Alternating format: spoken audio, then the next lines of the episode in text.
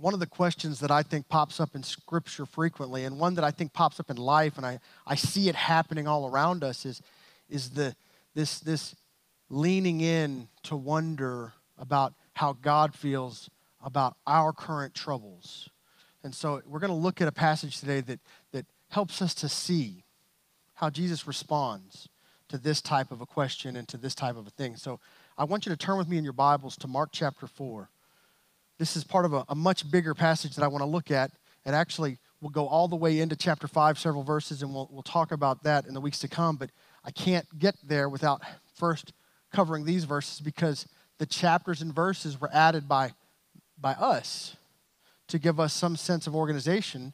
Sometimes I feel like that they don't need to be broken. Now that's my opinion, and you know I'm just a person and not a, high authority or scholar in the matter. But I will tell you that you hopefully you'll see with me why chapter four and five are wedded together in an important way in the weeks to come. But today we'll look at Mark chapter 4, beginning at verse number 35. When you get there, if you would stand in honor of God's word.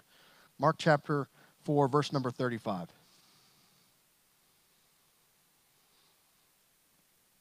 The scripture reads this way On the same day when evening had come, he said to them, Let us cross over to the other side. Now, when they had left the multitude, they took him along in the boat as he was. And other little boats were also with him. And a great windstorm arose, and the waves beat into the boat, so that it was already filling. But he was in the stern, asleep on a pillow. And they awoke him and said to him, Teacher, do you not care that we are perishing? Then he arose and rebuked the wind and said to the sea, Peace, be still. And the wind ceased, and there was a great calm. But he said to them, Why are you so fearful? How is it that you have no faith? And they feared exceedingly and said to one another, Who can this be that even the wind and the sea obey him? Would you pray with me? Lord, we thank you that as we come to Scripture, that oftentimes we're reminded from familiar stories about your power and in our midst and in our turbulence, how you have a calming effect. I pray this morning that each and every one of us would be able to answer the question, who you are. And I pray, Lord, that as we as we answer that question, Lord, that we might also put at the center of our life you as Lord. I pray for this, for each and every one that's here and for those that are joining us online. We ask for this in Jesus' name. Amen. You may be seated.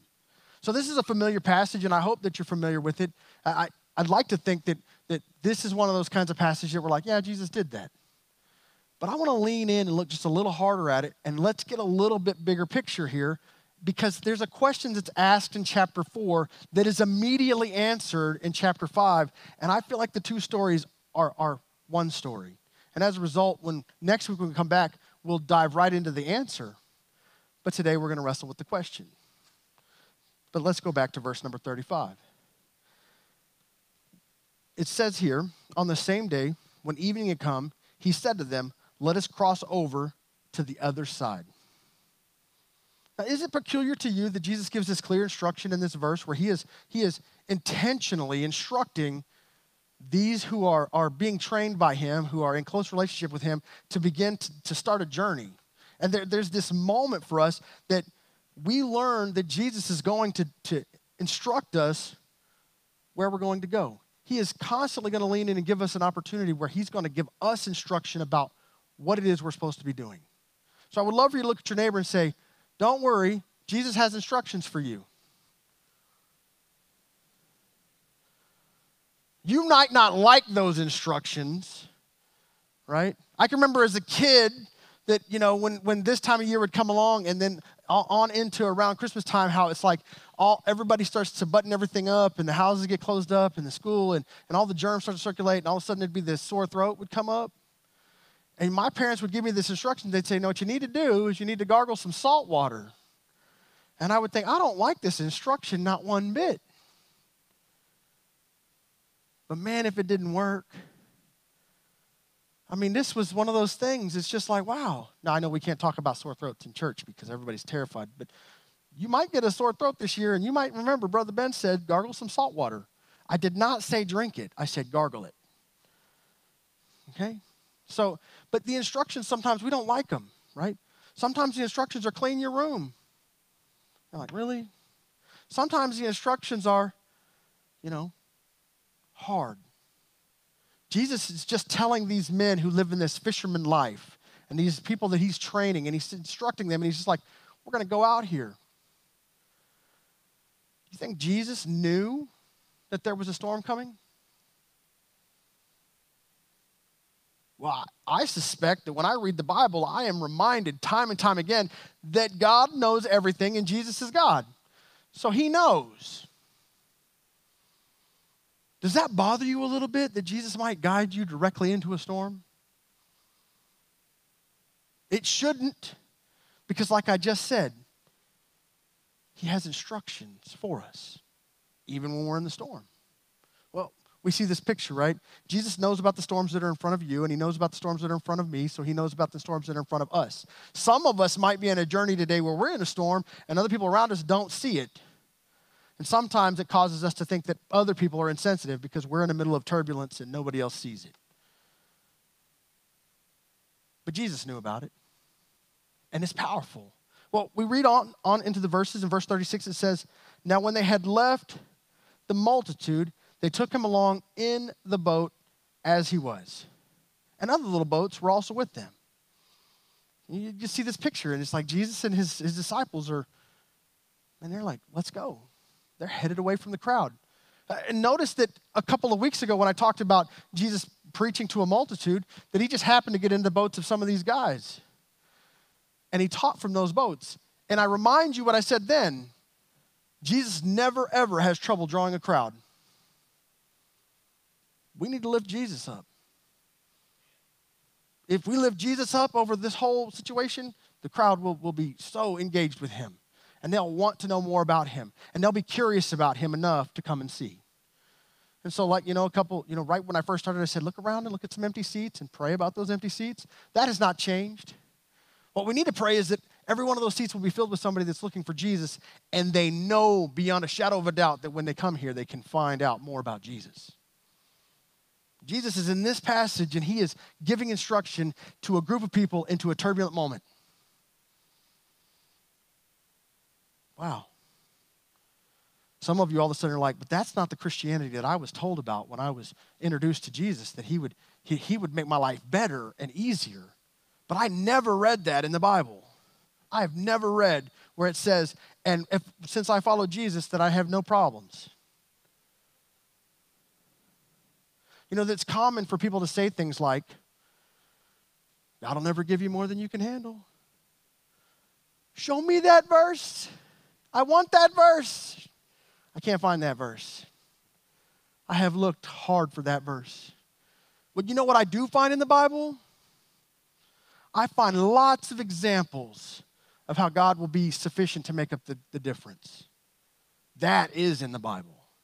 We see it constantly. We see this moment where he's leading them into this, this place, and there's all these little boats around him. So it's not just him and the group in his boat, but it's a whole group of people. And as a result, what do we see? Verse 37 here comes the storm. And a great windstorm arose, I mean, the, the kind of the, the pregnant pause there, right? A great windstorm arose, and you're like, and man, it affected everybody else. I will tell you firsthand experience, it's really hard sometimes living in a place where natural disasters occur frequently. I mean, we know that, don't we? Here, we, we recognize that a natural disaster could reach down out of the sky and take everything in a moment. But sometimes it might take your neighbor, not you and you might feel guilty because your stuff is okay, but their stuff is not. This is interesting how we see this picture, and there's this group of people that are being pushed into this, this moment where this windstorm is arising. And sometimes we're looking around and we're saying, man, the storms aren't affecting me, and we just have this huge sigh of relief. But all too often, the storm is just right in front of us, and we have to deal with it. it says the waves beat into the boat so that it was already filling. Now, I know of two things that I, that I have been told that sailors dread and fear. Okay, the first one is fire because there's nowhere to go. The second one is taking on water for the same reason there's nowhere to go.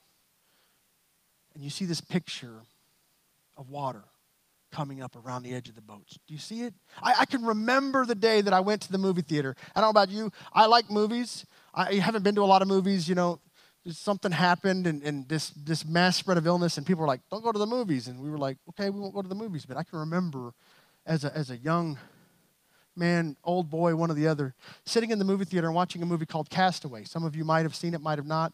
Um, Tom Hanks. I'm sitting in the movie theater, and based on the director's and the producers and the film company's instructions, that theater was dark.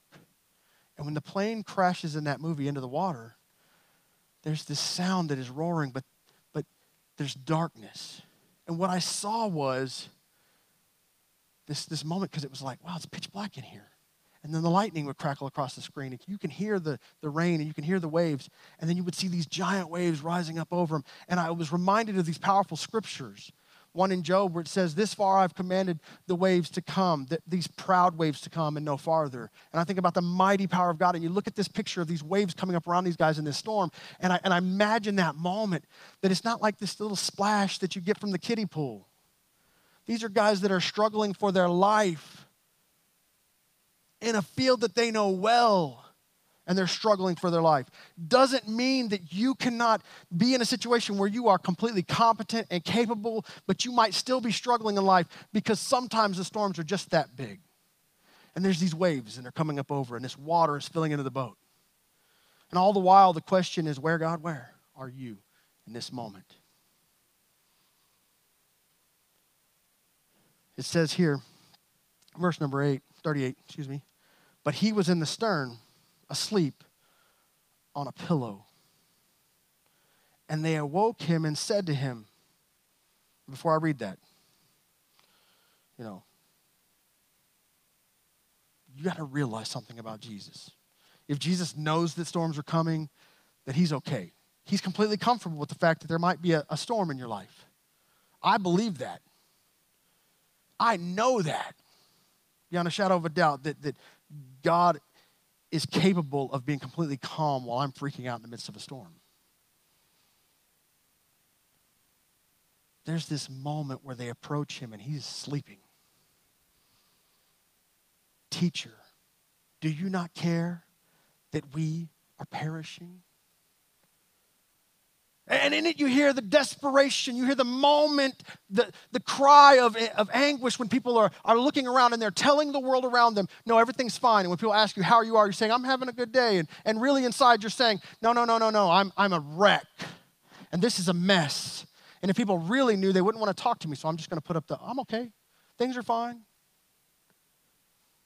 And they want to run to God in those moments, in those quiet moments when they won't tell it to anybody else. And they'll say, Don't you care? That we're perishing? Don't you know how bad this is? And there's this moment when we get real about who Jesus is and about who we are and all the things that we don't want to talk about because we're afraid that it might make us look weak or it might expose our insecurities or it might make us seem vulnerable. And all the while, what we're saying is, is that we believe we're sufficient enough and we don't need Him except for to accuse him of not being present. And that's not the truth. The truth is that we need him and we're desperate for him. And we are in a place where without him, these waves are going to get us. That's where I was the moment that I realized that I needed him as Savior, that this was terminal and that there was no way to rescue me, and that I could see it coming up over the edges of the boat. And I'm like, no one knows how lost I feel. But there's, there's one thing that I've heard consistently throughout the course of my life that if I will cry out to him, that he will rescue me. And just like these, these, these men in the boat, don't you care how bad this is? Wow. You know, if you're following along in your, in your bulletin and, and you're taking notes, one of the problems that we as human beings have is that we are often overwhelmed with the concern of self and safety.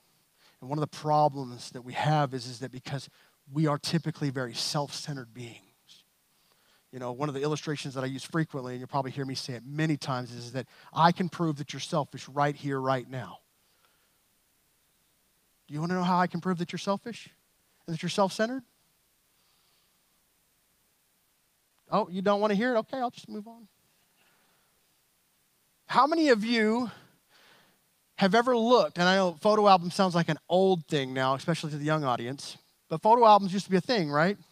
And we used to take photos and we used to take the film to a place and send it off, and it would come back, and it was like this great anticipation when we would open up the little envelope and pull the photos out. And we would flip through them and we'd look and like, nope, nope, nope. Oh, that's a good one. And you know how you knew if it was a good photo? You looked good in that photo. As Ron Kansler said it when he shared this illustration where I learned it from, he said, Grandma's hair could be sticking straight off to the side. The wind could be completely destroying your outfit, but you're standing somewhere in the middle of it and you look good. And you're like, man, that's a good photo. And everybody else is like, no, no, it's not. Hide that one. Throw it away. Put it in the don't keep. Now we just hit delete, right, on our phones. But we're selfish. And we're so, we're so concerned with our own safety and well being. We're overwhelmed by the situation that oftentimes we forget that our Savior sent us right out there to this. And we forget that He knew it was going to be there. And we forget that He's okay with all of it. And where I want to spend the lion's share of the rest of our time is coming up in the next statement. It says, Then he arose and rebuked the wind and said to the sea, Peace, be still. I would love for you to look at your neighbor and say, Peace, be still. That's what the scripture says that Jesus said. Now, Mark captured this and he says that, that he rebukes the wind and the waves, right? The wind and the sea. That's what it says here. Jesus is recorded as only saying, Peace be still. And I think this is a sticking point that we need to talk about. Jesus doesn't address the waves directly, and he doesn't address the, the wind directly. He just says, Peace be still. And because his creation is subordinate to him, it responds.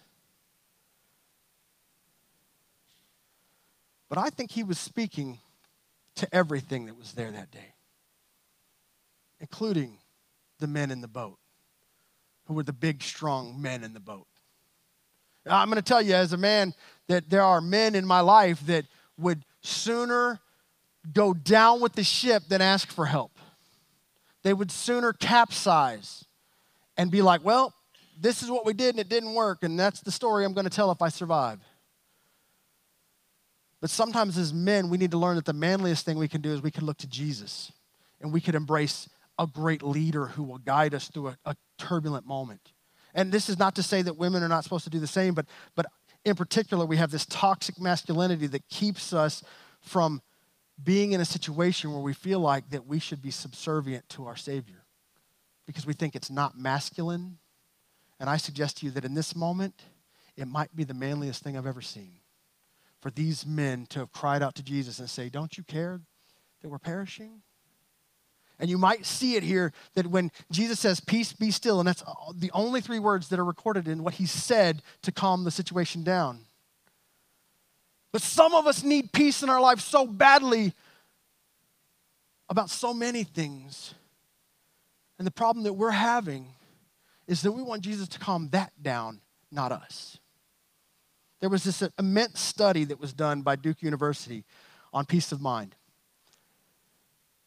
Factors found to contribute greatly to emotional and mental stability are this, and there are eight of them. So if you're writing, write fast. The absence of suspicion and restraint, or excuse me, and resentment. The absence of suspicion and resentment. This contributes to your mental stability and your emotional well being, peace of mind. If you're nursing a grudge, this was a major factor in your unhappiness. Man. Uh, uh the second one, if you want to have emotional stability, mental stability, you want to have peace of mind, you can't live in the past. An unwholesome preoccupation with old mistakes and failures leads to depression. And our world is filled with depression, by the way. It is filled with anxiety. It is filled with, with, with all these disorders. And I suggest to you that, that this understanding the things that contribute to these types of things can help us unload these burdens. You know, I talk about Corrie ten Boom And there's this really cool moment in, in her story, The Hiding Place. And, and another illustration I love, and it applies to so many things, but there's this moment where the, his daughter, or Corrie, Corrie asks her father about a subject that's too grown up for her. And he pulls down a heavy suitcase full of watchmaking equipment and parts. And he sets it down and he asks the young girl to pick it up, and she's not able. And he says, Just like this case is too heavy for you, let me carry this one. And when you get a little older, you might be able to carry these burdens, but right, not right now. Some of us need to, to let go of some of these things in our past because they're too heavy burdens to carry. It goes on. And number three thing is uh, not wasting time and energy fighting conditions you cannot change. How many times have you been trying to control a situation that you can't control, that you have held on to trying so desperately? I love the way the Apostle Paul opens his letters when he says, when he says, grace and peace. Most of us need peace so badly, and we think that how we can gain peace is through control. But you cannot gain peace through control. You can only gain peace through grace. So when I feel like things are out of control, I have just begun to pray, God, I need more grace today. I need more grace for everything that's coming, more grace for everything that's going. I need more grace because I can't control so many of the factors that are out there. We see this picture of wasting our time and energy fighting conditions we can't change. We go on, you know, the fourth thing that they have listed here is you force yourself to stay involved with the living world. This is one of the ways that we help our emotional well being and our peace of mind. Instead of, resi- we have to resist the temptation to withdraw and become reclusive during periods of emotional stress. How many of you in this room know anybody that might also be in this room? And please don't point them out, that would be embarrassing. That when things get real crazy, they just wall off and they go away, they disappear, they hide. Most husbands, you know, are guilty of this whenever there's a disagreement between them and their spouse. Women are guilty of it too. It's dangerous. You want to be well, I mean, well, well, well mannered with your mental stability, peace of mind. You need to force yourself to be involved. We should refuse. This is number five to indulge in self pity when life hands you a raw deal. You know, there's a four letter F word that I don't like very much, and it's not the one you're thinking of. Shame on you. The word is fair. I want you to look at your neighbor and say, Life's not fair. This is a four letter F word that I cannot stand. Fair is a four letter F word that you are not allowed to come to me and say, That's not brother, very fair, Brother Ben. And I'm going to say, I am so glad that life is not fair. You say, Why are you so glad that life is not fair? Because if life were fair, I'd be going straight to hell. And so would you. If life were fair, God wouldn't love me unconditionally because He knows what I did yesterday and what I thought. And he knows what I did when I was younger, and he knows how I behaved, and he knows that it's not fair for him to send his son to die for me. Life is not fair, and I'm okay with that. We are too wound up on what's fair. Your, your, your emotional happiness cannot be wedded to whether or not the books are balanced, because if the books are balanced, you don't deserve the salvation that's in front of you. You sure don't deserve Jesus. And we do this thing with self pity when we're like, I'm just going to pout because it's not very fair right now. And I always try to remind people that when it's not fair, I celebrate. Why do I celebrate? Because no one gets a fair deal. Everybody's on the wrong end of the transaction sometimes. And I need it to be unfair if I'm going to get to heaven. You can balance the books if you'd like, but you're not going to have peace of mind. Number six in the list of things, and I'm almost done with the list, it says cultivate the old fashioned virtues. If you want to have great emotional well being and mental stability, virtues like love. Anybody in this room ever had a hard time saying, I love you? The fact that you can't say yes means that you might need some fine tuning here. You should tell your children, if you're a father in this place, that you love them. You should say it to your wife, and you should say it to your friends, and you should say it. Because love is the defining factor of all things Christianity is wedded to, because Christ is love, because God is love. And love is not any lacking any masculinity, not whatsoever. If you're if you're weak in this area, cry out to God and ask Him for help. You ought to be able to look at your children, at your grandchildren, at your spouse, and you ought to be able to say that you love them. You should cultivate old fashioned virtues like humor and compassion and loyalty. This is something that our world is, is, is dangerously lean on. The humor is crude and, and the compassion is lean and the loyalty is lacking. But we'd be a lot happier and have a lot more peace of mind if we had these things in our life. We should also learn to not expect, this is number seven, too much of ourselves. Where there is too wide a gap between self expectation and your ability to meet the goals you have set, feelings of inadequacy are inevitable. Oftentimes, we expect too much of ourselves, and as a result, we feel let down, and therefore, we become very unforgiving of ourselves and also other people. Do you struggle with, with resentment and anger? Oftentimes, it's because the goals for yourself are too big. I mean, I, am just, just sharing these things with you so that you might see a little bit of peace. The last one on the list says you need to find something bigger than yourself to believe in. Duke University, at the end of their study, decided that this was number eight. The last thing that should be on their list is that people should find something bigger than themselves to believe in. The fishermen are on the boat, the waves are crashing, the water's filling it up, and they needed something bigger to believe in. They needed Jesus. Had you ever thought that maybe you need to ask Him first? Ask Him first. Self centered, egotistical people score lowest in any test for measuring happiness. If you are doing it under your own strength and under your own power, you will be miserable. Another study tells us that men would rather be miserable and well respected than well loved. And as a result, I see many men that would rather go to hell than know Jesus. But Jesus speaks these words He says, Peace, be still. And then it says, And the wind ceased, and there was a great calm. But he said to them, Why are you so fearful? How is it that you have no faith? And I would suggest that it's because it's a group of people who have learned to depend on their own skills and abilities instead of on the Almighty and seeing something bigger than themselves. And their happiness is determined upon the smooth sailing instead of the, the, the requisite need to know that life will be turbulent, but we have Christ. It is not the absence of trouble that produces peace, it is the presence of Christ that produces peace. It is not it is not in this moment where things are rocky where we say to ourselves, man, if it would just get easier. This, the anthem song of many believers is, I wish I had a Christian boss, and I wish I had a Christian work environment, and I wish I had all these easy things. And what I would suggest to you is that you don't need an easier path. You need a great big God to go with you down the hard path that He's put in front of you. And you need to stop asking for less from the world's troubles and more of God in your life on a daily basis.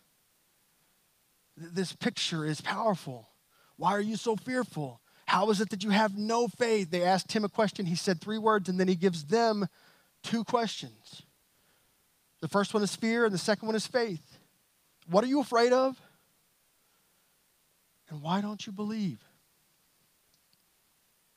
And then verse 41.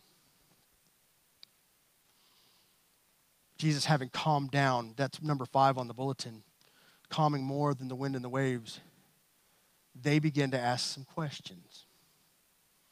And they feared exceedingly. He asks them why they're afraid, and their fear is growing.